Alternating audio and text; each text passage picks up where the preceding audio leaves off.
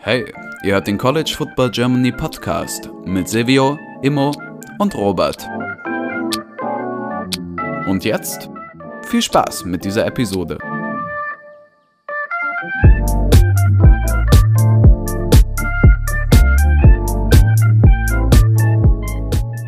Herzlich willkommen zu dieser neuen Folge des College Football Germany Podcasts. Mit dabei ist heute Silvio. Moin. Immo. Moin. Und ich, Robert. Wir sind in gewohnter Manier zu dritt unterwegs und schauen uns heute den zweiten Teil der Big 12 an. Letzte Woche natürlich sehr schlauer Move gewesen. Wir sagen, wir wollen mit Peter die, diese Aufnahme machen, haben noch nicht den Termin abgeklärt gehabt. Äh, Peter ist so nett und meldet sich bei uns und sagt, er ist gerade im Urlaub. Deswegen haben wir jetzt einen Termin für nächste Woche ausgemacht. Das heißt, wenn alles glatt läuft, hört ihr nächste Woche einen Deep Dive zu Oklahoma und Iowa State, sodass wir mit Lukas im Grunde so ein bisschen über TCU und Texas gesprochen haben. Zwei, also Texas sein Lieblingsteam und TCU sind ein Team, was er 2021 äh, als sehr interessant äh, empfindet. Und mit Peter haben wir dann nochmal tiefer über Oklahoma und Iowa State geredet. Zwei Teams, die äh, wir, glaube ich, relativ interessant finden in dieser, in dieser Conference dieses Jahr. Ähm, und über alle anderen Teams reden wir heute. Wir haben auch in unserem zweiten Teil äh, Oklahoma und Iowa State drinne, wollen uns da aber heute etwas kürzer halten und da sozusagen den Spannungsbogen bis nächste Woche ziehen.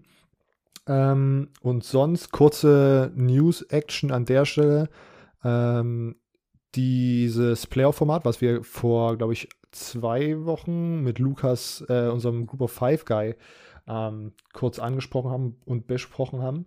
Ähm, dazu auch nochmal einen äh, Link in der Episodenbeschreibung über, von meinem The Crunch Artikel. Wer sich den noch nicht durchgelesen hat, sollte das gerne mal tun. Äh, schöne Cross-Promo an der Stelle. Ähm, wurde jetzt, äh, ja, es gab jetzt die nächste Instanz, wo das nächste Gremium XY, was das sozusagen abhaken musste oder das, äh, diesen Vorschlag akzeptieren musste, das wurde getan und äh, die nächste Entscheidung, die wichtige Entscheidung fällt dann im September. Äh, dazu immer vielleicht kannst du ganz kurz sagen, was denn deine Meinung zu, zu, dem, zu dem Vorschlag war mit den, äh, mit den zwölf Teams. Da, deine Meinung haben wir noch gar nicht gehört gehabt. Ähm, ich bin dafür, weil Michigan jetzt dadurch reinkommt. Äh, Nein, ich finde, ich finde, ich weiß nicht. Ich bin, ich bin äh, sehr, sehr unentschlossen, ob ich es eigentlich gut finden soll oder schlecht finden soll. Ich ähm, irgendwo, irgendwo finde ich es gut, aber irgendwo macht das vielleicht auch manche Season Channels kaputt, wenn dann auf einmal Teams, Teams auf einmal weniger Einnahmen durch die Games haben als zuvor, weil sie einfach weniger Spiele spielen, wie das, wie das kommen wird. Ich bin, ich bin noch äh, gespannt, wie das dann aussehen soll, mit wie viele Spiele stattfinden. Ja. Ich glaube, das ist so das größte Problem. Ja. Äh, und dann die zweite News war, dass es jetzt in den kommenden Tagen wohl auf jeden Fall eine interessante Regelung zur Name, Image und Likeness-Situation in der NCAA gibt. Ähm, die ich, wir haben, glaube ich, im Podcast gar nicht so oft drüber gesprochen, aber wenn man sozusagen auf sozialen Medien aktiv war, hat man das mal mitbekommen, es gab jetzt verschiedene äh, Bundesstaat äh, Behörden oder äh, Legislaturoperatoren, die da neue Gesetze in Kraft oder ausgearbeitet haben, die es sozusagen den äh, Studenten äh, möglich macht, über ihre Name, Image und Likeness sozusagen Geld zu verdienen.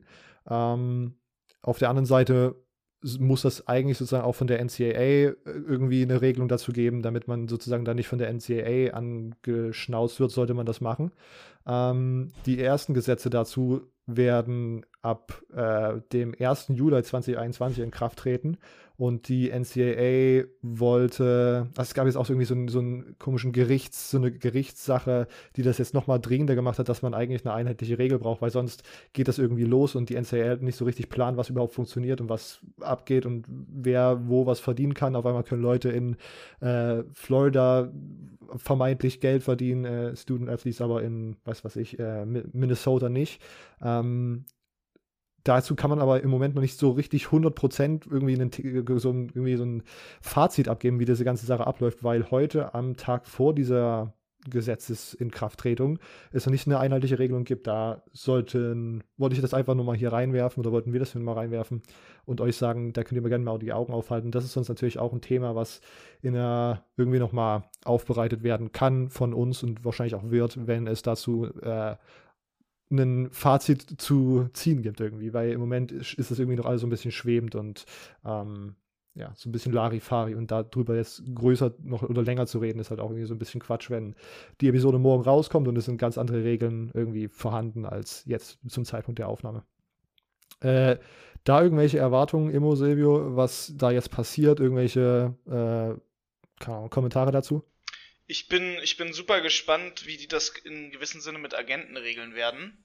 Mhm. Weil ich habe so ein bisschen das Gerücht aufgeschnappt, zumindest, dass die Colleges das dann selber regeln wollen, wo ich mich dann frage, okay, wenn jetzt dein College dir quasi die Resources provided, dann bin ich mir trotzdem unschlüssig, wie das dann quasi, sage ich mal, in regionalen Heimatgebieten verlaufen soll. Sagen wir mal, der Spieler kommt aus Deutschland oder der Spieler kommt aus Alaska oder sonst wo, weißt du, wo gar nicht die Colleges aktiv sind in, in Commercializing von dessen, was der Athlet macht. Und da bin ich äh, sehr gespannt, wie das, wie das verlaufen soll. Also es, es sind mehr, es, es gibt mehr Fragen als Antworten eigentlich. Und ich bin super gespannt, wie die NCAA da einen Rahmen gibt, weil wenn ich, wenn ich mal aus der Sicht des, des Europäers das sehe und der europäischen Spieler das sehe, mit denen ich ja vor allem Kontakt habe, dann sind da auch super viele unschlüssige Fragen, ne? Weil, weil vor allem, wenn die Leute, sag ich mal, nebenbei im College spielen, wie wollen die sich noch nebenbei drumherum kümmern, sag ich mal, dass jemand ihre, ähm, ja, weiß ich nicht, Markenrechte zum Beispiel vertritt, wenn sie jetzt bei äh, Pro7 dann in den Shows erwähnt werden, eingeladen werden und wie das, wie das dann quasi laufen soll, ne? Haben die Mittelsmänner, haben die Agenten, ähm, das, das ist für mich eine sehr, sehr große Frage eigentlich, die damit aufkommt nach wie vor und da, ähm, bin ich sehr gespannt, wie das, wie das, sag ich mal, auch in, in dem Sinne dann als Vertretung für internationale Athleten laufen wird. Weil, und, und natürlich, ob sich halt die großen, großen Agenturen von Anfang an auf die Spieler schmeißen werden. Ab wann werden dann Spieler auf einmal Agent Contracts unterschreiben? Heißt es dann, in der Highschool hat der Spieler schon einen Agenten und ne, dann, dann glaube ich, bricht ein großes Chaos auch aus. Das da, wo, wovor ich sehr viel Angst habe, dass dann Freshman Highschool-Spieler quasi schon nach dem Motto einen Agent haben und der denen dann sagt, nee, du musst bei der Highschool spielen, bei der Highschool spielen. Also, ähm, bitte, bitte, dass das nicht so in dem Sinne kommt. Weil vielen Kids dadurch einfach Football ruiniert werden würde, in Amerika zumindest. Ich sage mal in Europa nicht, da ist der Markt zu klein, aber in Amerika wird es zu viele Agents dann geben auf einmal. Und wenn bitte lizenziert ist, die liebe NCAA. also wirklich, das, das muss lizenziert werden. Das muss ein super reglementierter Markt werden. Und wenn das nicht passiert, dann ist das große Chaos da. Es muss passieren, keine Frage, aber es muss geregelt werden. Also es bleibt spannend und wir halten, ja, ich will nicht sagen, wir halten euch da auf dem Laufenden, aber wenn sozusagen irgendwas Finales, Feststehendes existiert, werden wir das auf jeden Fall hier auch im Podcast nochmal thematisieren. Also ich werde äh, mich sowieso mit dem Thema riesig beschäftigen müssen, wenn es dann durch ist und äh, dementsprechend hoffe ich dann, dass ich dann auch äh, hier in der, in, in der Folge was dazu beitragen kann. Aber bisher weiß ich gar nichts, ehrlich gesagt. Ja. Weil es einfach tausend Sachen gibt und keiner weiß, was abgeht. Alles in der Schwebe. Okay, ähm, dann können wir eigentlich direkt mit der Big 12 Analyse fortfahren. Wir haben, äh, es gibt zehn Teams. Wir haben letzte Woche die ersten fünf besprochen. Wer die noch nicht gehört hat, kann einfach in seinem Podcast-Feed ein bisschen nach unten scrollen. Und letzte Woche haben wir mit Lukas Werner über den ersten Teil, vor allem die Texas-Teams in der Big 12 gesprochen. Deswegen bleiben heute so ein bisschen die Nicht-Texas-Teams übrig. Wir starten mit der wohl, mit wahrscheinlich mit dem schlechtesten Power 5 Team im College Football, mit den Kansas Jayhawks. Die sind letztes Jahr 0 und 9 gegangen. Äh, und als kleiner Fun Fact hier auch wieder, die University of Kansas liegt in Lawrence, Kansas und hat 28.000 Studenten. Immo hat sich die Sache mal ein bisschen genauer angeschaut. Und was ich dazu ganz kurz sagen muss, ist, ähm, es war unglaublich schwere Recherchearbeit, direkt mal am Anfang das zu sagen. Weil Kansas Football man merkt, die haben zwar noch eine dedicated Fanbase, ich finde, das, das macht sich bemerkbar an, an äh, sag ich mal, 24-7-Seiten und dann Rivals-Seiten und dann, und dann Wikipedia-Artikeln, sag ich mal, die zu diesen Leuten geschrieben werden und gepflegt werden. Aber man merkt auch einfach, dass man sonst footballtechnisch, dass diese ganzen Beatwriter und alle Leute da eigentlich gar nicht so wirklich riesig Bock mehr auf Kansas Football haben, weil da, da geht nichts ab. Du kannst, du kannst nicht, äh, sag ich mal, darüber berichten, look, this is our breakout player, he's, he's the star of the team, wenn, wenn das Team einfach so scheiße ist und, und 0-9 die Saison geht und alles, dass, dass du nicht drüber berichten kannst, wer gut in diesem Team sein soll, wenn alle schlecht waren. Und äh, ne, wenn, wenn man dann Statistiken sieht, dass, dass äh, Jalen Daniels quasi der beste Quarterback bis zum Spiel gegen TCU keinen Touchdown gemacht hat oder keinen Touchdown-Pass angebracht hat, äh, dann, dann, dann ist das ein tough Case so. Ja, aber kommen wir trotzdem zu, ne, Highlight Games, gibt halt keins, äh, um das schnell abzuhandeln. Wenn du 0-9 spielst, kannst du kein Highlight haben. Also man könnte schon irgendein Game als, als, als Highlight hervorziehen, sage ich mal, und sagen, da haben sie richtig gut gespielt. Aber die haben ja jedes Spiel diese Saison hardcore irgendwie verloren im Sinne von 23, 38 gegen Coastal Carolina. Das ist eigentlich schon mit so das Lowlight, weil du halt gegen ein Group of Five Team verloren hast. Ähm, und, und Coastal hat sich ja wirklich irgendwie da überall verrenkt, um irgendwie einen Chattel zu spielen und dann alle trotzdem so platt gemacht. Aber ja, ne, wenn du als, als Kansas dann so verlierst, peinlich, dann brauchen wir über alles andere nicht sprechen, weil da hat man mit mindestens gefühlt 20 Punkten Abstand jedes äh, weitere Spiel verloren. Ich glaube, außer, genau, außer gegen Texas Tech. Da hat man nur 13-16 gespielt. Das war das quasi vergleichsweise einzig gute Game, weil es knapp war und alles andere wirklich alles mit, mit 20 Punkten Abstand gespielt. Also mindestens 20 Punkte Abstand.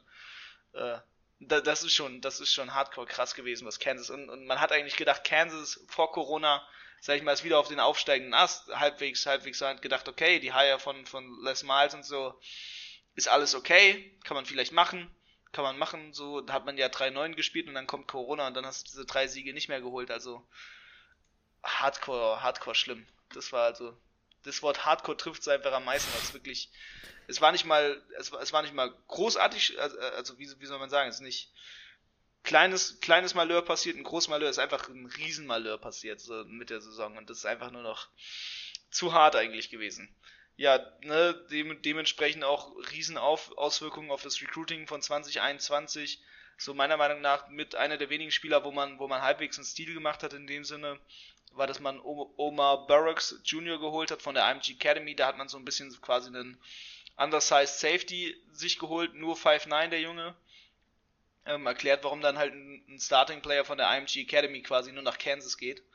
Ähm, weil er halt einfach, einfach zu klein war, obwohl er aus einem Recruiting Hotbed kommt, wo halt, wo halt krass gute Leute spielen und riesen brutale Competition gespielt wird. Ähm, ne, und dann halt leicht undersized und undersized wird immer gleich unterschätzt und dementsprechend da das halt sich, sich geholt. Aber was man, was man sagen muss, im Recruiting ist natürlich super interessant. Jetzt hat man bei, Co äh, bei, bei Kansas einfach einen riesen Wechsel im Coaching-Staff gehabt. Les Miles ist gegangen, Lance Leipold ist gekommen. Der hat einmal gefühlt den gesamten Coaching-Staff ersetzt. Der hat fünf Coaches ausgewechselt. Ähm, hat er hat er quasi auch noch sein ganzes Backoffice-Team dazu geholt. Das heißt, all die Leute, die nicht im Coaching-Staff waren, wurden zum Großteil ausgetauscht. Super viele Leute behind the scenes wurden ausgetauscht. GAs, Quality Control, Recruiting Advisor und sonst was wurden alle ausgewechselt. Da gefühlt, also das, das gefühlt zehn oder zehn Leute nochmal im, im Staff behind the scenes, die ausgetauscht wurden. Und dementsprechend hat man auch im, im Recruiting erstmal direkt zehn Transfers reingeholt, sechs Stück von, von äh, Buffalo alleine mitgebracht, einmal quasi übers halbe Land quer platziert. Scheiß drauf, wir haben Geld, holen wir rüber, so nach dem Motto, ne? Egal, weg von Buffalo, komm rüber aus dem Niagara-Feld ins, ins uh, windige Kansas. Also ähm, hartes Ding und de dementsprechend so das Recruiting war einfach nicht, aber ähm, man hat einfach so viele Transfers reinbekommen, dass es auch nicht wirklich interessant ist, was da passiert ist. Weil wenn du schlecht spielst, kannst du auch nicht gut recruiten. Auch nicht als, als Power 5 und auch nicht als Kansas. So. Da kannst du dann höchstens einen Basketballspieler irgendwie als, weiß ich nicht, Dual Recruit holen. So nach dem Motto, hey, du spielst Basketball und Football, aber das macht Kansas nicht. Dementsprechend nichts Gutes da geholt.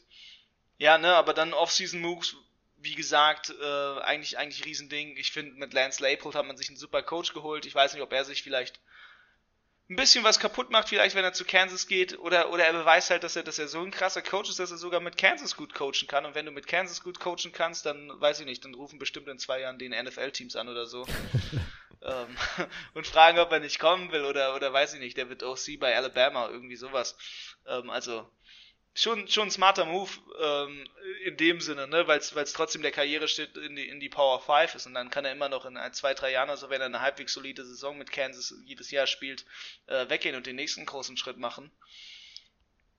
Dementsprechend funktioniert das schon. Das, glaube ich, wird schon, schon weiterhin interessant sein, was da, was da kommt und ähm, muss man schauen. Also wirklich riesen, riesen Staff Change. Man hat nicht wirklich groß Spieler, Spieler verloren.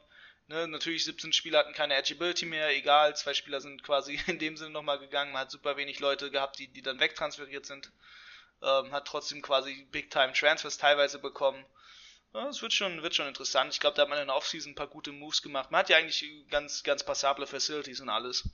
Dementsprechend, wenn sie, wenn sie jetzt richtig trainieren, können sie, können sie ein bisschen was, was holen. Komme ich gleich nochmal dazu, was sie so holen könnten.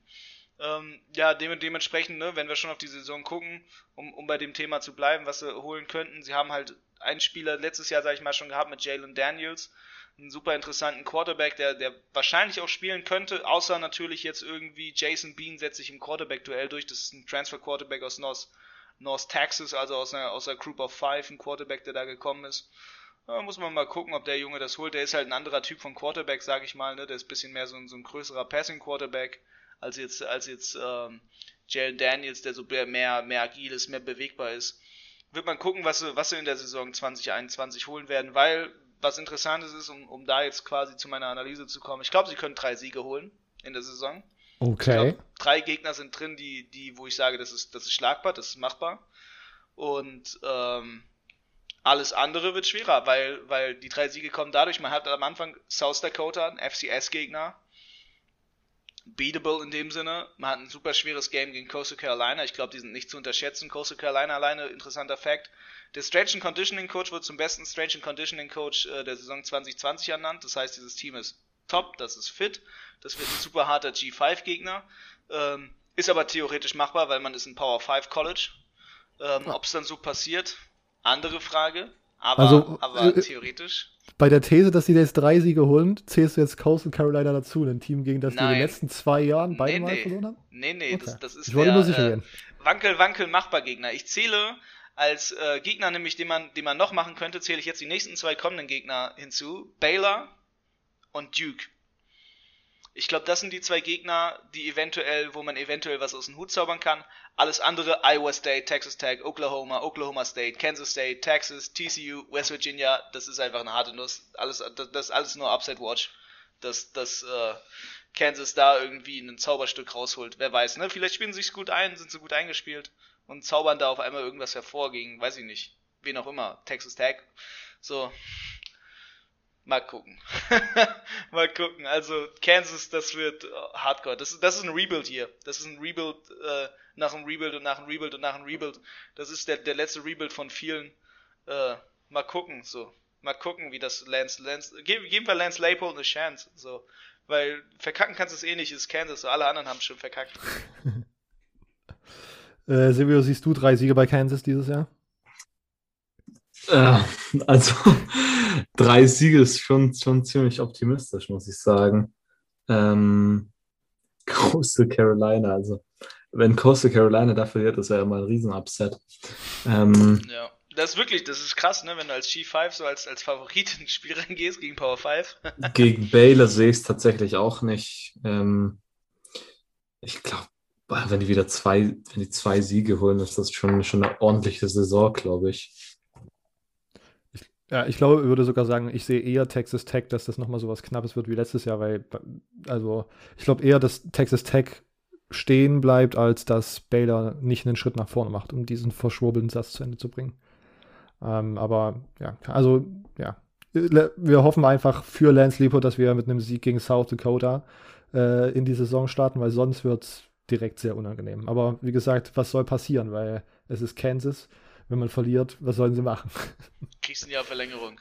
Wow, ja. hast, hast, hast, nur, hast nur einen Sieg geholt. Ja, yeah, der hat einen Sieg geholt. Er hat nicht nur einen Sieg geholt, er hat einen Sieg geholt. er hat mehr als keinen Sieg geholt. Dann bist du schon gut. Wenn äh, Kansas tatsächlich ein, zwei Siege holt, müssen wir dann das eigentlich auf die Qualität des Recruitings von, von Buffalo schieben, wenn da jetzt das halbe Team im Grunde aus irgendwelchen Buffalo Bulls besteht? Ja, das, sind, das zeigt uns dann, wie gut Buffalo eigentlich ist. Ja. äh, naja, okay, Kansas, ich will gar nicht länger hier bleiben. Das ist an diesem Ort der Traurigkeit äh, in Lawrence, Kansas. Gehen wir weiter nach Morgantown, West Virginia, zu den West Virginia Mountaineers, äh, die, wie gesagt, äh, University of West Virginia in Morgantown, West Virginia mit 30.000 Studenten. Und Silvio hat sich die Mountaineers mal ein bisschen näher angeschaut. Ja, wir hatten im vergangenen Jahr die zweite Saison unter ähm, Neil Brown. Ähm, 2019, ja, das ist seine erste Saison gewesen, kein Bowl-Game erreicht, ähm, war so ein Down-Year für West Virginia und jetzt im letzten Jahr haben sie wieder ein Bowl-Game erreicht. 6-4 am Ende, 4-4 in der Big 12. Ja, ich fand es jetzt war jetzt keine üble Saison. Also man hat definitiv gute Momente gehabt. Ähm, vor allem für eine zweite Saison von einem Head Coach finde ich sehr gut und man hat viele positive Sachen gehabt, die man auch in die kommende Saison übernehmen kann. Man hat sehr, sehr viele Spieler, die zurückkommen. Man hat ähm, Spieler, die äh, sehr gute persönliche, individuelle Leistungen gebracht haben, die wieder zurückkommen. Und auch als Kollektiv war es wirklich nicht allzu schlecht. Deshalb vielleicht gucken wir erstmal auf die Saison, ähm, auf die vergangene Saison. Man hat, äh, wie gesagt, vier Niederlagen. Davon waren drei Stück gegen gerankte Teams. Einmal Oklahoma State, Texas und Iowa State. Ähm, deshalb, das sind auf jeden Fall jetzt keine Niederlagen, für die man sich schämen muss. Vor allem ähm, gegen Texas war es relativ knapp, da ging es 13, 17 aus. Man hat dann am Ende natürlich das zweitletzte Spiel gegen Iowa State, da hat man ordentlich eine auf die Haube bekommen. Da hat man 6, 42 verloren. Also das ist für mich so ein bisschen das Lowlight. Wobei, ich meine, gegen so ein top geranktes Team, äh, Iowa State war zu dem Zeitpunkt Nummer 9, verprügelt zu werden, um es mal so deutlich zu sagen, ist, ist in sich ein Lowlight, aber ich glaube, gegen Texas Tech zu verlieren, ist nochmal ein größeres Lowlight. Also die vierte Niederlage war gegen Texas Tech auswärts. Man hat aber einen Sieg gegen geranktes Team gehabt, gegen Kansas State und das war auch noch Homecoming. Also wirklich, glaube ich, der optimal, das optimale Spiel für ein Highlight-Game, würde ich sagen. Und man hat, wie gesagt, auch am Anfang ein Bowl-Game erreicht, Liberty Bowl gegen Army. Und da hat man auch gewinnen können, 24 zu 21.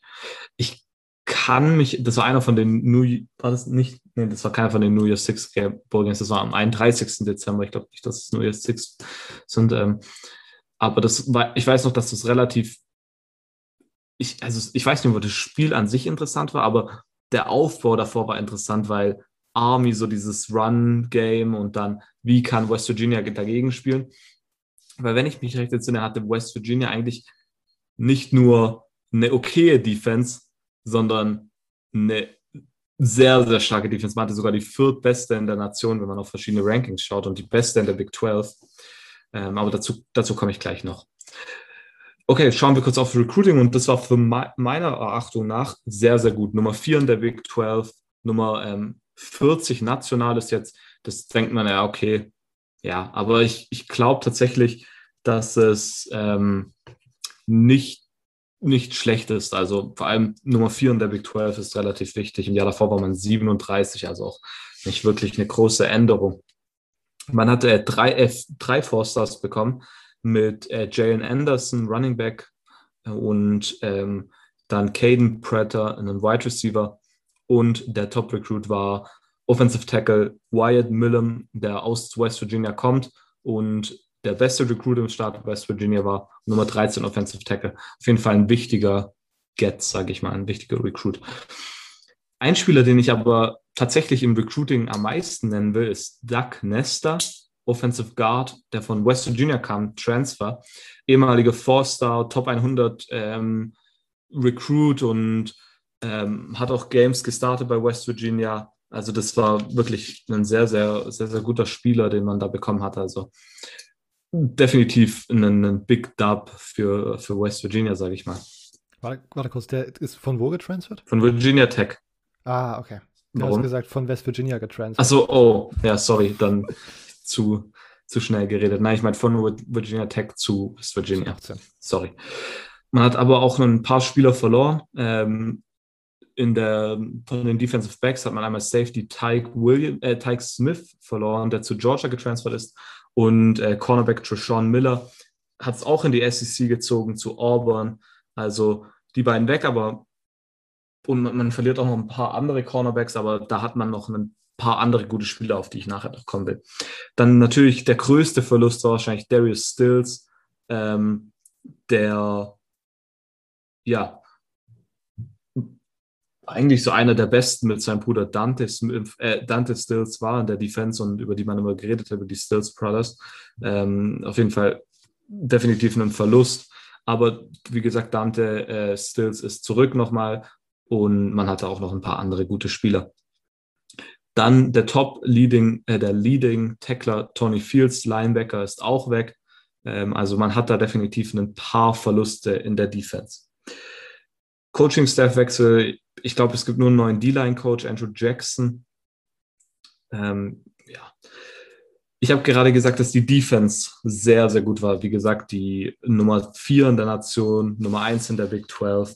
Man hat nur 291 Yards und 21 Punkte pro Spiel zugelassen, was wirklich sehr, sehr stark ist. Und daran denkt man nicht, wenn man Big 12 redet normalerweise. Ähm, man hat, ähm, war sogar Nummer 1 gegen den Pass national mit 160 Passing Yards per Game was wirklich wieder eine Sache ist, an die man nicht denken wird in der, in der Big 12. Also das war wirklich sehr, sehr gut. Und die Defense war tatsächlich auch die Sache, die West Virginia dann am Ende mehr oder weniger gerettet hat. Man hat zwar in der Offense auch ein paar Lichtblicke, aber es war hauptsächlich die Defense. Man bekommt sechs Starter in der Defense zurück und ähm, man hat tatsächlich aber trotzdem viele Cornerbacks, die zurückkommen. Ich will mal ein paar Spieler direkt nennen. Ähm, einmal Alonso Adai, müsste so ein, auch so ein Super Senior sein. Dann Sean Mahone heißt er, glaube ich. Auch ein, ein Senior, aber ich glaube, der ist ein normaler Senior. Ja, und dann in der Defense will ich auch jetzt gleich noch ein paar andere Spieler nennen. Ähm, Dante Stills natürlich, wie ich gerade eben schon gesagt habe. Ähm, sehr, sehr interessanter Spieler. Zusammen mit äh, Defensive Tackle Akim Mesidor ich glaube, das wird das neue Duo. Davor hatte man die Stills Brothers und jetzt hat man die beiden halt. Und dann Linebacker Josh Chandler Semedo heißt er, glaube ich. Ähm, wie gesagt, ich, was Namen aussprechen angeht, wissen mittlerweile jeder, dass ich es nicht kann. Von daher versuche ich einfach mein Bestes. Also die, die Spieler finde ich relativ interessant. In der Offense, ähm, die lief letztes Jahr teilweise gut, sage ich mal. Man hat ähm, 413 Yards äh, per Game, was meiner Meinung nach nicht allzu schlecht ist. Äh, 27 Punkte pro Spiel. Man hat mit ähm, Dogi hieß der Quarterback, soweit ich mich erinnern kann, ähm, der die Sache teilweise ganz okay gemacht hat, ein paar Fehler immer mal wieder gemacht, aber eigentlich im Durchschnitt war es jetzt ordentlich, sage ich mal. Natürlich ordentlich reicht meistens nicht auch aus dem College Football, aber ja, das Running Game fand ich tatsächlich das war insgesamt mittelmäßig, das schreiben auch viele Experten, aber ähm, Laddie Brown war der, der Running Back und der hat wirklich eine sehr, sehr starke Saison gehabt. Ähm, hatte über 1000 Rushing Yards, neun, neun Touchdowns, ähm, five Yards per Carry. Also wirklich ziemlich gut. Im, Im Running Game verliert man aber den, den Backup Alec äh, Sinkfield, der zu Boston College getransfert ist. Vielleicht zu Jared Doge nochmal. Man hat, er hat eine Statistik von 64 Prozent von, an seinen Würfen, die angekommen sind, 14 Touchdowns, 4 Picks. Ist jetzt, also ist jetzt solide, würde ich mal sagen. Ist jetzt nichts, was einen vom Hocker haut, aber ja. Was wirklich gut war in der Offense, war für mich die O-Line. Ähm, diese Lady Brown hat vieles davon auch seiner O-Line zu verdanken und jetzt ähm, bekommt man Doug Nester auch noch dazu, sprich die O-Line wird noch mal stärker. Ähm, ich glaube, man hat Zach Frazier, der sogar ein All, All Big 12 war in der O, in der, in der O-Line. Also das sieht, sieht wirklich ziemlich interessant aus. Ähm, auf Wide Receiver hat man auch ein paar interessante Leute, wie zum Beispiel ähm, Winston Wright, der letztes Jahr auch in den äh, All Big 12 Team, ich glaube ins zweite, aber ich bin mir nicht mehr ganz sicher, ähm, kam. Dann natürlich äh, Dogi, der relativ interessant ist. Und äh, also ich war bei beispielsweise Sam, Sam James, ist auch noch ein Mann, den man da kennen muss. Ja, so viel eigentlich erstmal zu den Spielern ähm, und zu, zu der aktuellen Situation. Also man bekommt, ja, auf der Defense kriegt man, wie gesagt, sechs Spieler zurück. Man verliert einige wichtige Spieler, aber man hat viele Spieler, die so Backups gespielt haben und zum Einsatz gekommen sind. Also so, das ist zumindest den Eindruck, den ich habe, die jetzt im kommenden Jahr hoffentlich, vermutlich die Leute relativ solide ja, ersetzen können. Zumindest, ja, wie gesagt, meine Einstufung. Wenn es zum Schedule nächstes Jahr geht, finde ich es tatsächlich schwierig. Also ich finde, der Schedule ist nicht der leichteste. Ähm, man spielt zum Beispiel also erstmal man spielt gegen Texas, Oklahoma State, Iowa State und Oklahoma. Das sind schon mal die vier größten Namen eigentlich. Dann spielt man at TCU, wo wir letzte Woche darüber geredet haben, dass TCU dieses Jahr besser sein sollte, was definitiv auch nicht leicht ist. Und dann die Out-of-Conference-Games finde ich auch nicht, also man spielt gegen LIU, das ist äh, relativ easy, aber at Maryland, ich weiß nicht, also Maryland, wir haben noch nicht über Maryland geredet und ich glaube jetzt nicht, dass Maryland so das Top-Team ist, aber Maryland, meine, so das Gefühl, was ich bei Maryland immer habe, die ärgern manchmal so die größeren Teams. Ähm, ich weiß noch, 2019 im Eröffnungsspiel, ich weiß nicht mehr gegen wen es war, aber da haben sie auf jeden Fall ordentlich Chaos gemacht. Also die haben ab und zu so Spiele gegen gute Teams, wo die aufdrehen. Deshalb könnte es tatsächlich ein bisschen knapp werden. Und dann Virginia Tech, wir haben noch nicht über Virginia Tech geredet. Ich weiß nicht, wie gut Virginia Tech dieses Jahr ist, aber das könnte tatsächlich auch interessant sein. Also ich glaube nicht, dass es der einfachste Schedule ist, aber vielleicht habt ihr dazu eine andere Meinung. Ich finde vor allen Dingen Maryland in der ersten Woche immer schwierig, weil, wie du schon gesagt hast, ich meine, wir müssen uns nur an die beiden Texas-Spiele erinnern, was äh, wir jetzt natürlich hier nicht irgendwie nochmal groß breit treten müssen, weil wir da mit Lukas letzte Woche schon aufgezogen haben. Aber Maryland ist immer in der, vor allen Dingen in der ersten Woche ganz gut, einfach mal rauszukommen und ein Team zu schocken und das dann äh, West Virginia auch noch nach Maryland fahren muss, ist ja, würde ich jetzt mal ganz einfach sagen, ich glaube nicht das einfachste Spiel, was man sich so holen kann. Und Virginia Tech, wir haben schon drüber gesprochen, Silvio. Äh, glaube ich auch nicht das einfachste. Ah ja, stimmt, sorry, sorry, ja. Ähm, das war wieder komplett neben dem Ding. Sorry. Ja, stimmt, Texas und dann 2019 war es das zweite Spiel gegen Syracuse, die zu dem Zeitpunkt damals gerankt waren. Ah, genau.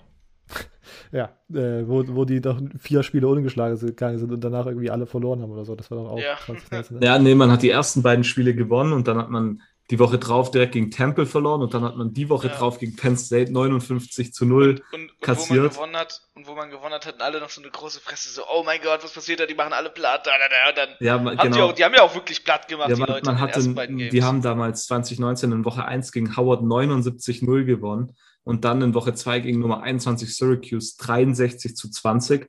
Dann haben sie gegen Temple knapp verloren und dann in der Woche drauf haben sie einfach von Penn State 59 zu 0 verloren. Dann haben sie nochmal Rutgers richtig aus dem Stadion gefegt mit 48 zu 7 und dann hat man einfach jedes Spiel verloren, inklusive einer 73 zu 14 Niederlage gegen Ohio State und einer 52 zu 10 Niederlage gegen Minnesota und dann zum goldenen, zum goldenen Vorabschluss gegen Michigan State hat man am Ende dann nochmal knapp verloren. Aber man hat auch gegen Nebraska 54 zu 7 verloren.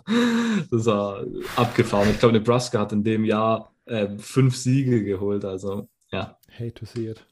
Hate to see it. Immo, äh, was heißt du von West Virginia? Denkst du, dass das letztes Jahr eine gute Entwicklung war mit einer, mit einer soliden Defense und einer Offense, die so ein bisschen gestruggelt hat? Ich glaube, die machen die richtigen Schritte in die richtige Richtung, sage ich mal. Okay. Ich glaube, das ist so, so die, die Overall-Perspektive, die ich zumindest an, an West Virginia habe. Okay. Also Neil Brown da auf dem richtigen Weg. Ähm, okay, äh, das war's zu West Virginia, stimmt, Silvio? Ja, genau. Dann mache ich jetzt weiter mit den Oklahoma State Cowboys. Die Oklahoma State University liegt in Stillwater, Oklahoma und hat 24.000 Studenten. Das Highlight Game 2020 war wahrscheinlich der habe ich jetzt mal als den 24-21 Sieg gegen Iowa State deklariert. Ähm, Iowa State am Ende das Team, was als zweitbestes in, die, in das Conference Championship Game eingezogen ist, der Big 12 und da dann so ein bisschen an Oklahoma gescheitert ist. Ähm, deswegen da gegen den Co, äh, gegen, gegen den zweiten Platz in der Conference sozusagen zu gewinnen, ist, glaube ich, keine schlechte Sache. Auf der anderen Seite, man hätte selbst in diesem Championship Game spielen können, aber man hat unter anderem äh, in der Regular Season gegen Texas verloren, was so ein, so ein Neckbreaker-Game ist und dass man halt gegen Oklahoma äh, im Grunde irgendwie nie so wirklich eine Chance hat in dieser, in dieser Oklahoma-Oklahoma State Rivalry, äh, ist, macht dann den Sack zu, wenn man sozusagen irgendwie äh, auf den zweiten Platz sich, auf den zweiten Platz luschert und da irgendwie äh, gewinnen möchte. ähm, sonst Schauen wir aufs Recruiting 2021, das fand ich ganz solide. Ähm, man war am Ende auf dem äh, auf Nummer, Ranking Nummer 30 im nationalen Vergleich und Nummer 3 äh, in der Big 12, also nicht schlecht. Der interessanteste Spieler ist für mich Forster Kendall Daniels. Ähm, der hat mir auf dem Tape, was ich mir da ein bisschen zu den Recruits angeschaut habe, ganz gut gefallen. Ähm, Kommen wir weiter zu den Off-Season Storylines oder zur gesamten Betrachtung des Teams. Dieses 8-3 letztes Jahr war wirklich nicht schlecht, auch wenn viele Leute und ich glaube, äh, mit mir zu dieser Gruppe dazuzählend, sich vielleicht ein bisschen mehr erwartet haben, weil man offensiv halt so gut aussah. Mit Chuba Hubbard, mit äh, Tylen Wallace und mit äh, dem Quarterback, der immer weiter Schritte nach vorne gemacht hat. Ähm, die Sache war die, diese Niederlage gegen Texas war dann einfach ein Neckbreaker und diese Oklahoma-Niederlage hat es dann im Grunde so ein bisschen zugemacht. Wenn wir jetzt auf das Team schauen, Tylen Wallace und Chuba Hubbard waren äh, Leistungsträger, die letztes Jahr beide so ein bisschen underperformed hat und beide auch jetzt nicht super fit waren die ganze Zeit. Also es gab auf jeden Fall Spiele, wo sie beide aussetzen mussten und Spencer Sanders, der Quarterback, auch äh, für mich immer noch ein sehr guter und nicht ein sehr guter Quarterback, ist ein guter Quarterback, der in vielen Spielen zeigt, was er drauf hat als Dual Threat und als Passer, aber dann muss man halt einfach trotzdem ein bisschen konstanter sein und diese Leistung einfach konstant abrufen, wenn man als das zweitbeste Team ins Big 12 Championship Game einziehen muss. Und das war letztes Jahr dann einfach nicht der Fall. Äh, Spencer Sanders auf der anderen Seite ist zurück. Ähm, vielleicht auch kurz zu den Abgängen. Man verliert auch noch Tevin Jenkins, einen O-Liner, der sehr, sehr wichtig war und so ein bisschen der beste Spieler in der O-Line, die sonst sehr mit Verletzungen zu kämpfen hatte letztes Jahr. Aber wie gesagt, Spencer Sanders ist zurück äh, und wenn die Konstanz da ein bisschen bei ihm zunimmt, könnte das dieses Jahr auch wieder eine ganz gute Saison werden. Ähm, als Receiver, die die Leistung von ähm, die Leistung von Tylen Wallace ein bisschen ersetzen müssen, erwartet man, dass da Tay Martin und äh, Brennan Presley äh, einen Schritt nach vorne machen. Tay Martin kam vor der letzten Saison von äh, Washington State und Brent Presley war letztes Jahr ein äh, True Freshman und beide haben vor allen Dingen im Bowl-Game gegen Miami nochmal oder schon mal ordentlich gezeigt, dass sie sozusagen diese Fußstapfen füllen können und dass Oklahoma State immer noch äh, auf den Außenbahnen super kranke Playmaker hat. Ähm, das wird sozusagen dieses Jahr die, die Hauptanspielstation wahrscheinlich von Spencer Sanders. Der Chuba Hubbard-Ersatz äh, wird interessant. Man wird wahrscheinlich auf einen Mix zwischen LD Brown und Desmond Jackson setzen. Zwei Running Backs, die jetzt auch schon äh, ein bisschen vor allem Backup-Erfahrung gesammelt haben, weil man halt eben Chuba Hubbard da hatte, der ein absolutes Workhorse war und ein absolut äh, absurder Running Back, vor allen Dingen 2019. Ähm, und sonst äh, ist für mich die Frage, wie sehr die O-Line äh, die Saison übersteht. Es war wirklich letztes Jahr teilweise schwierig mit anzusehen, was damit daran lag, dass man viel Backups hatte, viel rotieren musste in der Offensive Line, weil man mit so vielen Verletzungen zu kämpfen hatte. Ähm, aber sollte man diesen Spielern, die dann letztes Jahr so ein bisschen Erfahrung gesammelt haben und sollte man die neuen Ergänzungen mit reinbringen und sollte diese, dieses Off-Season-Training, was man dieses Jahr dann tatsächlich auch ordentlich durchführen konnte, äh, dazu führen, dass die O-Line stabiler ist und vielleicht auch ein bisschen äh, gesünder oder haltbarer für den Verlauf der Saison. Äh, kann ich mir gut vorstellen, dass Oklahoma State die letzten Jahre da so gut gearbeitet hat, dass sie äh, die offensive Leistung wieder draufbringen können. Und dann hängt es nur noch an Spencer Sanders, wie konstant er seine Leistung abruft, um Oklahoma State wieder als einen äh, ja, Contender um die auf den zweiten Platz äh, in der Big 12 ja, zu machen. Ähm, schauen wir auf die Defense.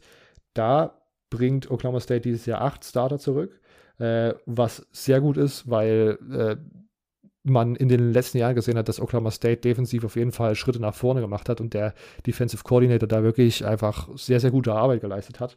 Ähm, Trace Ford ist ein Defensive End, der schon mit einem Kreuzbandriss zu kämpfen hat und da letztes Jahr auch äh, schwierig oder wenig Einsatzzeit deswegen bekommen hat. Aber das ist auf jeden Fall ein Spieler, den man beachten sollte. Und sonst sind Linebacker Malcolm Rodriguez und Safety Colby Harville Peel äh, noch zwei andere Spieler, die letztes Jahr schon All-Conference äh, auf einem All-Conference-Level gespielt haben und dieses Jahr wirklich wieder absolut ballen könnten in dieser Defense. Also ich bin sehr, sehr positiv überrascht oder bin sehr, sehr positiv gegenüber der Defense von Oklahoma State eingestimmt, weil sie halt die letzten zwei Jahre schon gezeigt haben, dass sie das alles sehr gut können und mit der wiederkehrenden Erfahrung und mit den auch wirklich sehr guten Spielern, die sie da dieses Jahr wieder in der Defense haben, ähm, sollte auch diese Seite des Balls äh, sehr erfolgreich sein können in 2021. Wenn ich mich auf einen Spieler to watch festlegen müsse, wäre es Brent Presley, der Sophomore Receiver, äh, der wirklich eine sehr, sehr gut aussah in dem, in dem Bowl-Game gegen Miami und äh, von dem ich wirklich äh, an den ich sehr hohe Erwartungen habe dieses Jahr äh, bei Oklahoma State. Ähm, und der Schedule ähm, wird interessant. Es, ich würde sagen, ist auch ziemlich hart. Man muss auswärts gegen Texas, Iowa State und West Virginia ran, was wieder so Spiele sein könnten, die ja nicht nur sein könnten, sondern was wieder Spiele sind, die das, den, den, den zweiten Platz in der, in der Conference halt äh, ausmachen. Ähm, OU müsste dieses Jahr nach, nach äh, Stillwater kommen, aber da würde ich mir als Oklahoma State-Fan tatsächlich gar nicht mal so viel Hoffnung machen, weil das, äh, das hat einem die Geschichte gelehrt, irgendwie ist da gerade so viel, oder ist da schon immer so viel Luft zwischen diesen beiden Schulen und so viel, äh, keine Ahnung, was, das ist wirklich eine der absurdesten und einseitigsten äh, Rivalries, glaube ich, im College Football. Ähm, das ist wirklich absolut, äh, abs das ist wirklich ab absurd einfach, wie Oklahoma State dann immer in, genau in diesem Spiel underperformt. ähm, aber Texas, Iowa State und West Virginia auswärts kann knackig werden. Ähm, und sonst äh, Spiele, was ich auf dem Upset Watch habe, man hat als ähm, Non-Conference-Gegner Boise State und muss in Woche 3 nach Boise State fahren, was äh, ich glaube, ich, man kann sich, man kann es sich einfacher machen, theoretisch mit Non-Conference Games. Ähm, und da würde ich mal den Upset Watch dran knipsen, allein. Äh, vielleicht ist es auch nicht so ein Upset Watch, weil Boise State ja, wie gesagt, auch ein sehr, sehr gutes Team ist, aber immer noch ein Group of Five Team und deswegen wäre das bei mir immer noch äh, Upset Watch Kandidat in dem Schedule. Ähm, was denkt ihr? Äh, vielleicht als erstes Silvio. Denkst du, dass die offensive Firepower, die da letztes Jahr potenziell vorhanden war, äh, dieses Jahr ersetzt werden kann? Oder dass man da irgendwie so ein Workaround findet und dass Spencer Sanders da irgendwie ein bisschen mehr Konstanz abliefert? Also ich meine, es hilft auf jeden Fall nicht, dass Jabba Hubbard jetzt ja nicht mehr da ist. Ähm, ich meine, der ganze Hype von letzter Saison hing mit Jabba Hubbard zusammen ich meine, klar, okay, wir haben immer Spencer Sanders hoch gepusht und dann hat er am Ende nicht wirklich gespielt, vor allem weil er verletzt war. Ähm, und Shane Illingworth, ich weiß nicht, ob er jetzt immer noch ähm, ein Kandidat ist, auch auf den Starter-Job oder ob das wieder alles vergessen ist, was er gemacht hat, weil ich fand den eigentlich teilweise gar nicht so schlecht. Also klar, die Statistik war jetzt nicht abgefahren, aber das, was er gezeigt hat, spielertechnisch, wenn man die Fehler noch wegstreicht, war nicht schlecht also ich, deshalb da Jabba Hubbard nicht mehr da ist und auch andere Spieler nicht mehr da sind, glaube ich, dass auf keinen Fall jetzt das Potenzial, von dem wir letztes Jahr geredet haben, irgendwie umgesetzt werden kann, weil das Potenzial auch nicht mehr richtig da ist. Weißt du, was ich meine? Ja, ich verstehe schon. Aber auf der anderen Seite haben Chuba Hubbard und Tylen Wallace letztes Jahr nicht funktioniert und man ist trotzdem 8-3 gegangen. Und ich weiß nicht, das ist, das ist eigentlich für mich das, die Tatsache, dass sie mit dem großen Potenzial letztes Jahr, das konnten sie nicht umsetzen, aber trotzdem kam am Ende eine 8-3 Performance raus. Und das ist für mich schon wieder so ein Indiz, okay, vielleicht hat Oklahoma State da so eine gute Basis gebaut, dass sie auch ohne die Starspieler ein gutes Team sein können. Und vielleicht reicht es dieses Jahr in der Big 12 ein gutes Team zu sein, um an den Nummer 2 Spot zu kommen. Ja, okay. Das ist tatsächlich interessant. Ich finde sowieso, dass die Big 12 nach 1 und 2 dann relativ offen ist, was 3, 4, 5 angeht. So. Und weiter runter, von daher, ich weiß nicht, also 3 könnte schon drin sein. Äh, Immo, was denkst du? Denkst du, dass man, äh, dass man da letztes Jahr irgendwie positive Schlüsse draus ziehen konnte, auch wenn sozusagen die Leistungsträger nicht so performt haben, wie das viele erwartet haben? Hm, naja, man wird jetzt einiges, einiges auch an Durchwechsel haben. Dementsprechend, ich weiß nicht so, ob man alles so, so positiv sehen kann dieses Jahr. Und ähm, ich glaube eher, dass, dass man erstmal einen Rückschritt wahrscheinlich machen wird. Okay. Na gut, wir, wir bleiben gespannt. Das ist vielleicht auch äh, nächstes Mal nochmal eine Frage an, die wir einfach mal an Peter raushauen können. Ähm, oder wir dann an seinem, an seinem Division Ranking sehen können. Ähm, Kommen wir von Oklahoma State weiter zu einer weiteren State University, zu Iowa State.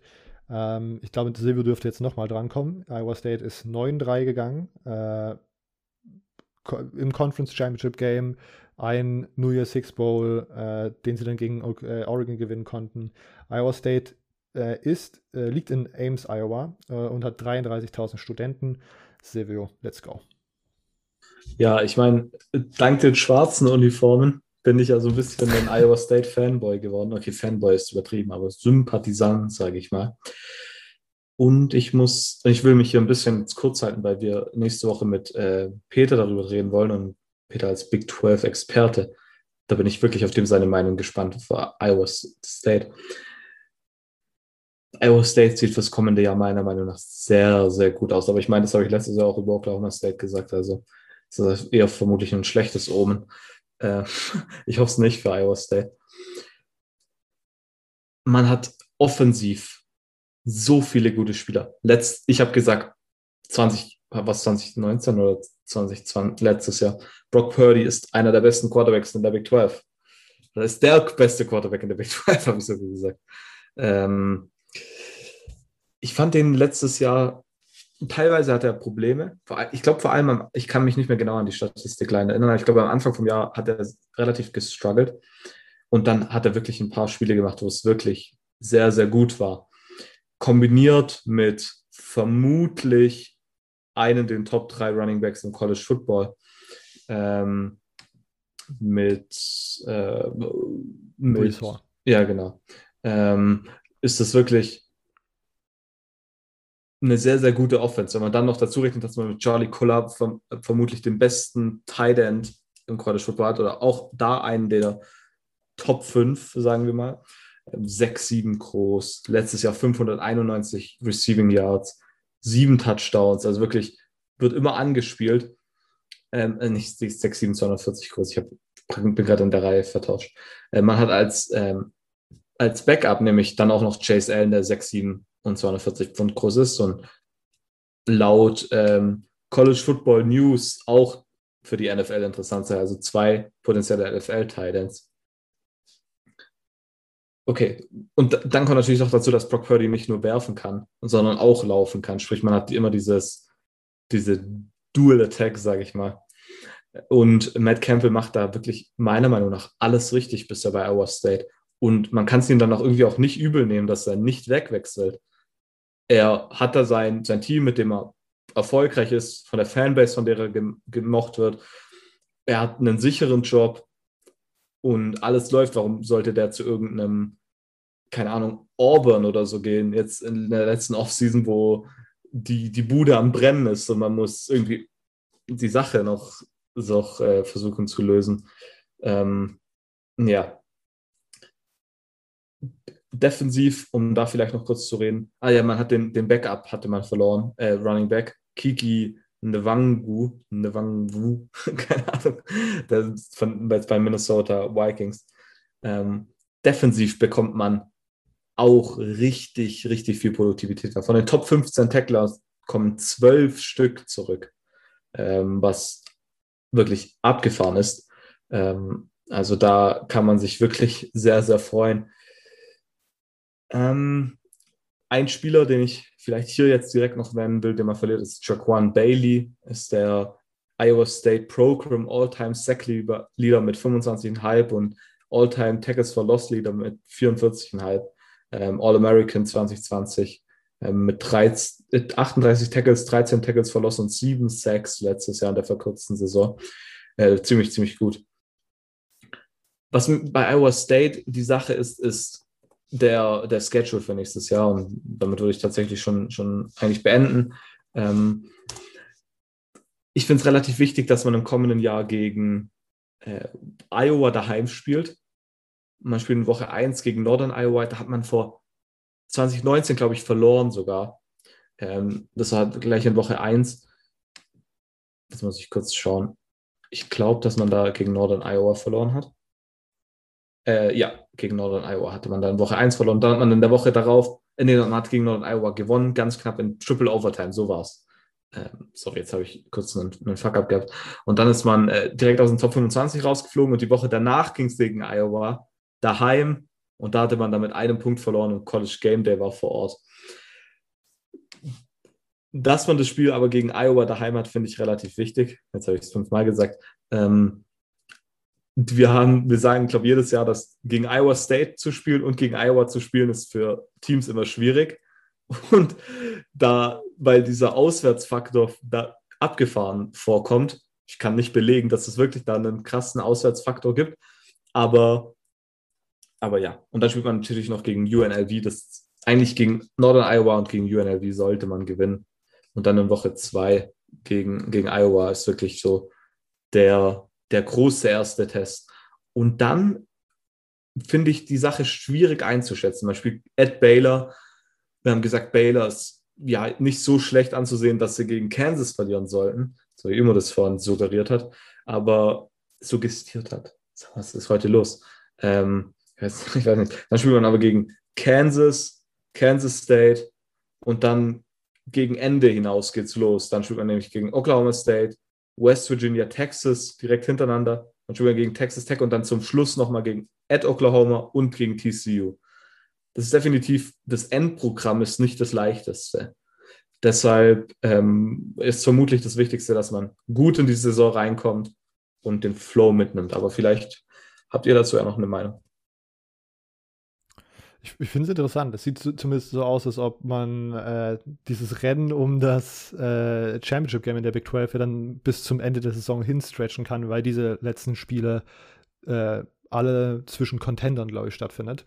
Äh, und äh, ich finde das ziemlich, das wird wieder ziemlich interessant, glaube ich, in der, in der Conference. Oder Immo? Das wird auf jeden Fall ein interessantes Ding. Denkst du, dass Iowa State, äh, dass, das, dass dieser Erfolg vom letzten Jahr so ein bisschen äh, sustainable ist? Ich habe, äh, keine Ahnung, mich mit den Recruiting-Klassen der letzten Jahre zu, zusammen oder auseinandergesetzt und da ist mir aufgefallen, dass Iowa State sich da jetzt nicht, äh, dass die da jetzt nicht so riesen Kapital draus schlagen konnten, äh, weil es wahrscheinlich am Ende immer noch Iowa State ist, wo Spieler hincommitten müssen.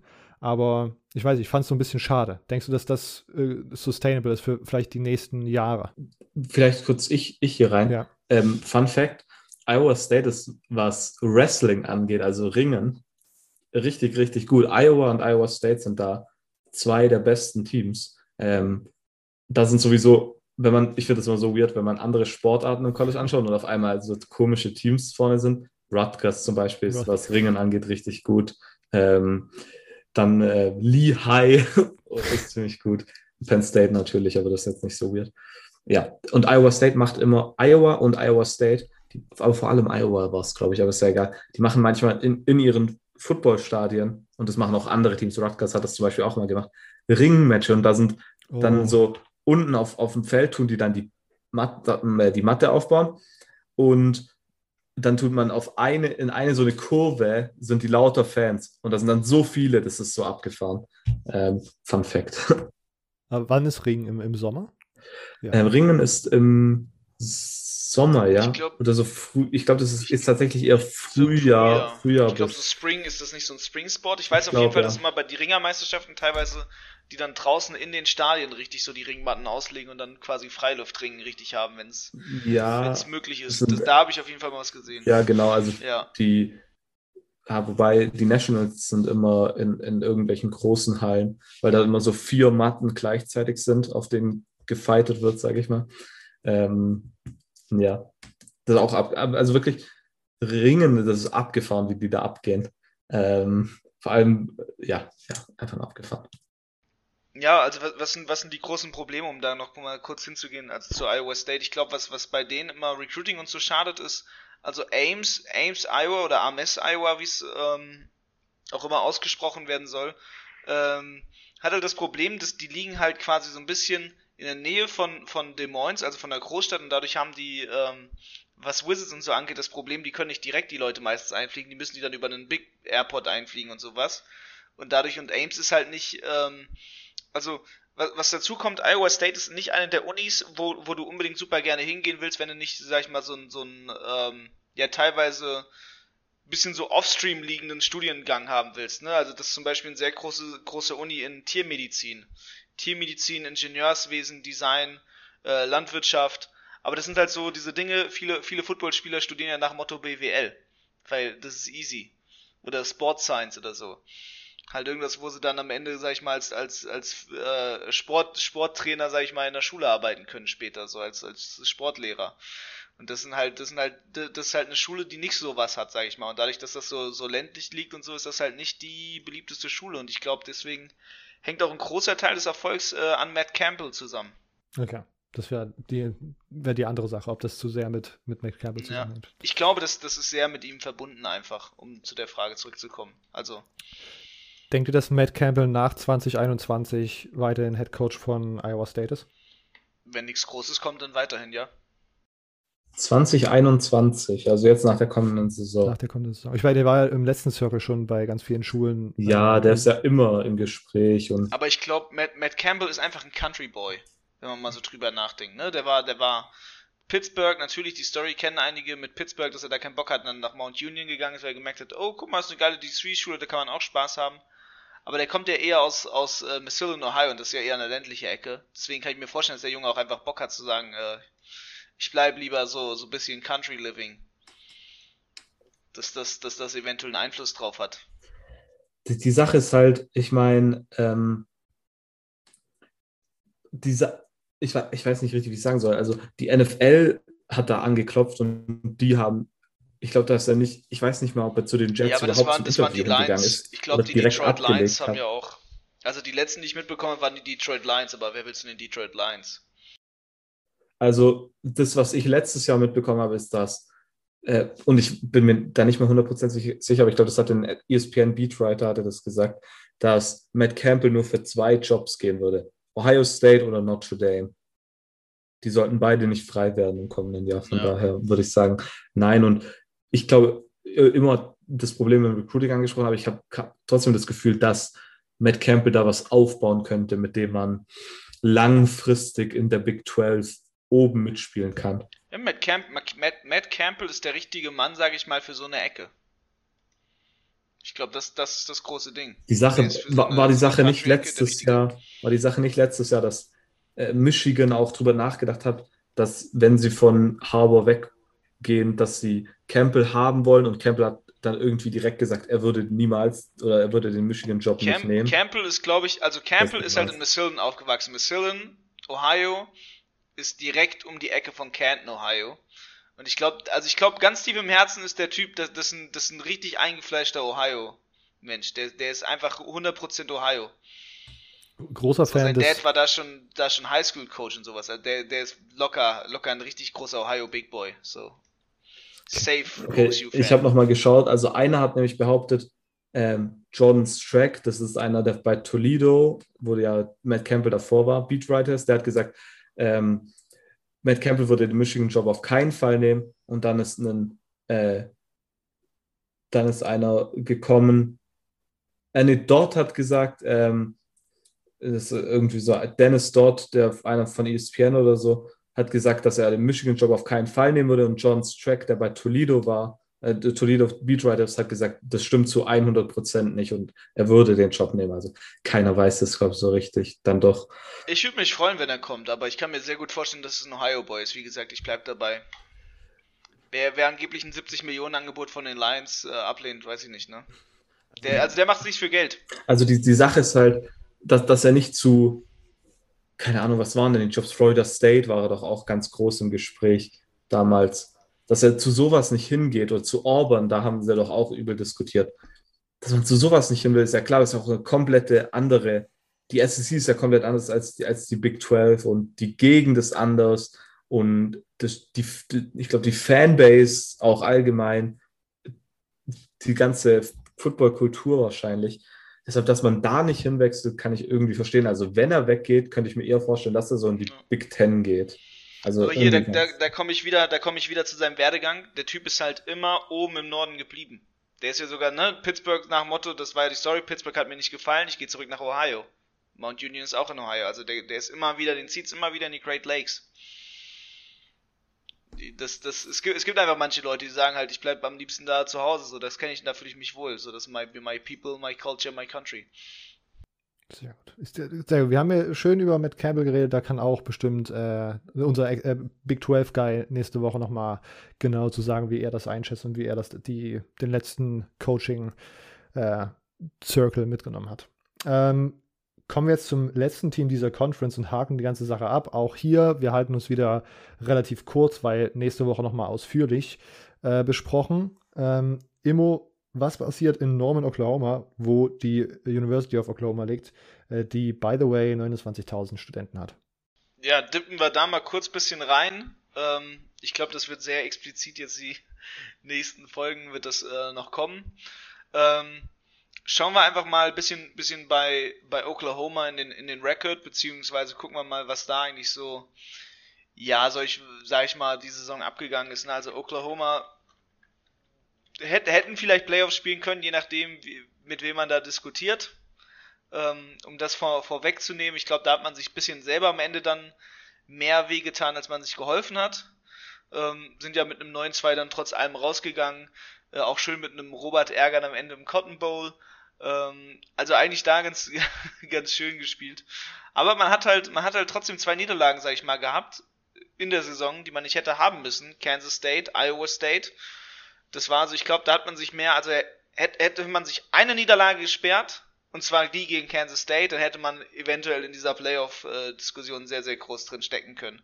Und da hätten die Leute auch wahrscheinlich gesagt, so, why? So, ne, warum sind die nicht da drin? Aber ähm, man, hat, man hat damit sich quasi das, das, das gegeben, ne?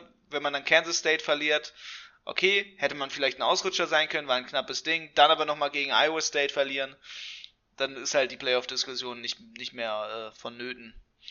Ja, und so, so war das dann halt auch, ne? Man hat trotzdem allen, wenn man, wenn man mal guckt, trotzdem eine super Saison gespielt. Ich glaube, das, das geilste Game überhaupt mit in der Saison, also von was, was sag ich mal, Oklahoma geboten hat, ähm, war gegen Texas zu gewinnen. Ähm, schön den Red River Showdown mit einem 53-45 Four Overtimes Game, also das super cooles Ding, dementsprechend da so ein bisschen das Season Highlight, weil man einfach lang, lang guten Football bekommen hat, taffe Schlacht da. Ähm, ja, wie gesagt, Lowlight, ich glaube Kansas State ist für mich das persönliche Lowlight, weil ich glaube, eine Niederlage gegen Kansas State schmerzt einfach noch mehr gegen als gegen Iowa State. Ähm, da sehe ich Iowa State einfach ein kleines bisschen besser. Und ähm, ins Recruiting wollen wir gar nicht quasi riesig eintauchen. Ne? Ich glaube, gute Class, kann man so sagen. Da wird Peter auf jeden Fall euch einiges erzählen. Leute, schaltet da ein, das wird interessant. Und dann wird man gucken müssen, Player to watch, so Spencer Rattler auf jeden Fall ähm, nach wie vor the guy. Ähm, und dann, dann was, was 2021 abgeht. Ich glaube also erstmal vor allem, vor allem vor, vorweggenommen, ne, ist interessante interessante Season, was man da bekommt. Und ich glaube, man hat, man hat anfangs, sage ich mal, zumindest ein halbwegs, halbwegs entspanntes Schedule. Man hat Tulane, man hat, man hat Western Carolina, man hat Nebraska, die ich nicht so riesig halte momentan, Nebraska einfach. Und dann äh, auch mit West Virginia da äh, viel machbare Gegner. Und das, das Entspannte ist wirklich nach dem Spiel gegen Tulane, was man in Tulane spielt, hat man, ähm, ja, hat man, hat man drei, drei Spiele zu Hause, was, was doch recht entspannt ist. Das stimmt, das stimmt. Ja. Ähm, Silvio, ah nee, Quatsch, eigentlich äh, direkt als erstes, weil Silvio ja. hat das letzte Woche schon beantwortet. Ist Oklahoma für dich eines der vier besten Teams in der Preseason? Ähm, puh. Eins der besten vier Teams in der Preseason. Also, ich sag einfach mal ja. Okay. Interessant. Silvio, wo ich, hattest du die ich in deinem... das einfach mal raus. Ist, ist, ist, ist kein Hot Take. Ja, ich, ich weiß gar nicht mehr, wer meine Top 4 waren, deswegen sage ich jetzt einfach mal ja. Kann gut sein, dass ich sie da drin hatte. Ich glaube, ich hatte Oklahoma an 3, wenn ich mich recht entsinne. Okay. Aber ich glaube, Oklahoma hat ja, hat ja sogar First Place Spots bekommen im ja. German College Football Poll. Richtig. Äh, ich hatte sie auf zwei, also ich bin auch sehr, sehr gehypt, was da diese kommende Saison äh, passiert mit allen Spielern und so. Diese ganze In-Depth-Sache, wie gesagt, kommt nächste Woche. Ähm, sonst wollen wir, äh, Silvio, hast du noch irgendwelche Anmerkungen zu Oklahoma, die du heute unbedingt noch raushauen willst? Nee, ich würde mich tatsächlich auf die Folge mit Peter beschränken, sage ich mal. Dann, bevor wir äh, abschließen, ist Spencer Rattler der Heisman Frontrunner dieses Jahr? Nochmal eine schöne Off-Season-Frage an euch beide. Nö. Ist ja nicht. Um, ähm. Einfach aus Unsympathiegründen oder ja. kannst du. Okay. Nö, nö, nö. Willst du argumentativ darlegen, dass Sam Howell äh, es mehr verdient? Ja. Okay. Weil er es tut. Äh, Silvio, bei dir? Ich glaube. Rattler got kicked out of high school. Ich glaube tatsächlich, dass er der Front, aktuell der Frontrunner sein sollte. Ich glaube, was wird immer die Top 3? Sam, How Sam Howell, dann äh, DJ Uyakulele und ähm, Uyangalele. Uyangalele, sorry, sorry. und äh, Rattler und dann vielleicht noch, dann, und dann kommt wahrscheinlich Price Young und Keaton Slovis und sowas und Priest Hall. Aber ich glaube einfach Quarterbacks sowieso, auch wenn jetzt letztes Jahr eine Ausnahme war, ähm, glaube ich immer noch sowieso. Und dann hat halt Oklahoma diese Heisman, auf, die Heisman Offense, sag ich mal. Deshalb, ja. Lincoln Riley, das Heisman Mind. Ja, Heisman Wizard. Ja. Äh, das wird, auf, also ich, ich glaube, es wird auf jeden Fall offensiv sehr, sehr anschaubarer Football, was Oklahoma da dieses Jahr abliefert. Und ähm, ich bin sehr, sehr gespannt, wie das vonstatten geht. Damit wären wir doch auch bei den zehn Teams der Big 12 durch und sind somit bei drei der fünf Power 5 Conferences soweit, äh, äh, die, die, die wir soweit analysiert haben. Ähm, wir würden es auch direkt hier abrappen. Bevor wir das tun, noch ein kleines äh, Service-Announcement. Ihr habt es vielleicht die letzten Wochen schon mitbekommen. Immo hat sich in den letzten Wochen ein bisschen zurückgehalten äh, und wird das wahrscheinlich die weitere Offseason auch tun. Äh, ein Off-Podcast-Business-Venture äh, ist am Start, was sehr viel Zeit frisst. Wenn das sozusagen irgendwann richtig läuft, ist das vielleicht auch mal ein Thema, was wir dann im Podcast besprechen können. Ein, ein, ein Riesenthema wird das dann sein. Wenn das mal läuft, das verspreche ich allen Leuten da draußen, dann ähm, wird das wirklich ein Riesenthema sein weltweit, was Football angeht. Okay, gleich überheblich. Ja, ja, ich, ich, ich hau da einen raus. Das, das ist ein Riesending, woran ich arbeite. Aber das frisst halt meine Zeit ohne Ende. Aber wenn, wenn das mal läuft, dann läuft das. Das ist super spannend, was da für Leute auch schon dahinter sind, sage ich mal, die da dran interessiert sind, wer als Investoren da rein möchte in die Projekte und so. Es ist halt eine Riesensache und das frisst, frisst de dementsprechend super viel Zeit. So, ich kann ja. sagen, es hat mit VR zu tun, es hat mit Football zu tun, es hat mit Training zu tun. Ähm, das geht bald, bald alles an den Markt und dann, dann kann ich auch ganz offen drüber reden. Und bisher rede ich halt behind the scenes mit, mit allen möglichen Leuten, sage ich mal, dahinter. Sehr gut. Und, und wir, wir wollen ja auch keine weiteren Infos rauslocken. Das ja. war ja schon mehr, als ich erwartet habe. Äh, Wenn es irgendwas äh, Interessantes dazu gibt, werden wir da auf jeden Fall nochmal drüber sprechen. Aber die weitergehende Offseason wird sich immer darauf ein bisschen konzentrieren. Ähm, okay, äh, und damit verabschieden wir uns auch für diese Woche erstmal. Ihr hört uns nächste Woche Mittwoch wieder, ähm, wenn alles glatt läuft. Wie gesagt, äh, jetzt schon dreimal angekündigt und dreimal auf die Pforte gespannt mit Peter und einem, Or äh, ich würde schon Oregon sagen, Oklahoma und Iowa State Deep Dive, damit wir auch äh, hier ja, in Depth über ein paar interessante Teams gesprochen haben. Ähm, und dann schauen wir nach der Episode mal weiter, wie es dann äh, im Podcast-Schedule weitergeht. Äh, wie gesagt, nächste Woche Mittwoch kommt die nächste Episode. Bis dahin könnt ihr uns gerne auf Twitter folgen, at CFBGermanyPod oder auf Instagram, CFBGermanyPodcast ist da jeweils unser Nutzername. Auf unserer äh, Website cfbgermanypodcast.home.blog findet ihr alle Infos, wie ihr uns unterstützen könnt. Apple Podcast Rezension, ähm, monetäre Kaffeespendierungsaktion, alles sowas ist möglich. Alle Infos dazu, wie gesagt, auf der Website, die auch bei allen Social Media Accounts nochmal verlinkt ist, wenn man sich die URL nicht merken möchte. Ähm, und sonst, wie gesagt, könnt ihr uns gerne auf, noch auf YouTube abonnieren. Das ist auch noch so eine Sache. Da, wenn ich die Zeit dazu finde, kommen auch nochmal einzelne Team-Cut-Ups. Äh, ich habe dann die langen Episoden immer so ein bisschen in die Teams äh, aufgesplittet, sodass man da noch einen besseres Verzeichnis vielleicht hat als den Podcast-Feed über die Teamanalysen, die wir jetzt so gemacht haben bis jetzt. Ähm, genau. Äh, ihr hört uns, wie gesagt, nächste Woche Mittwoch wieder. Bis dahin. Ciao.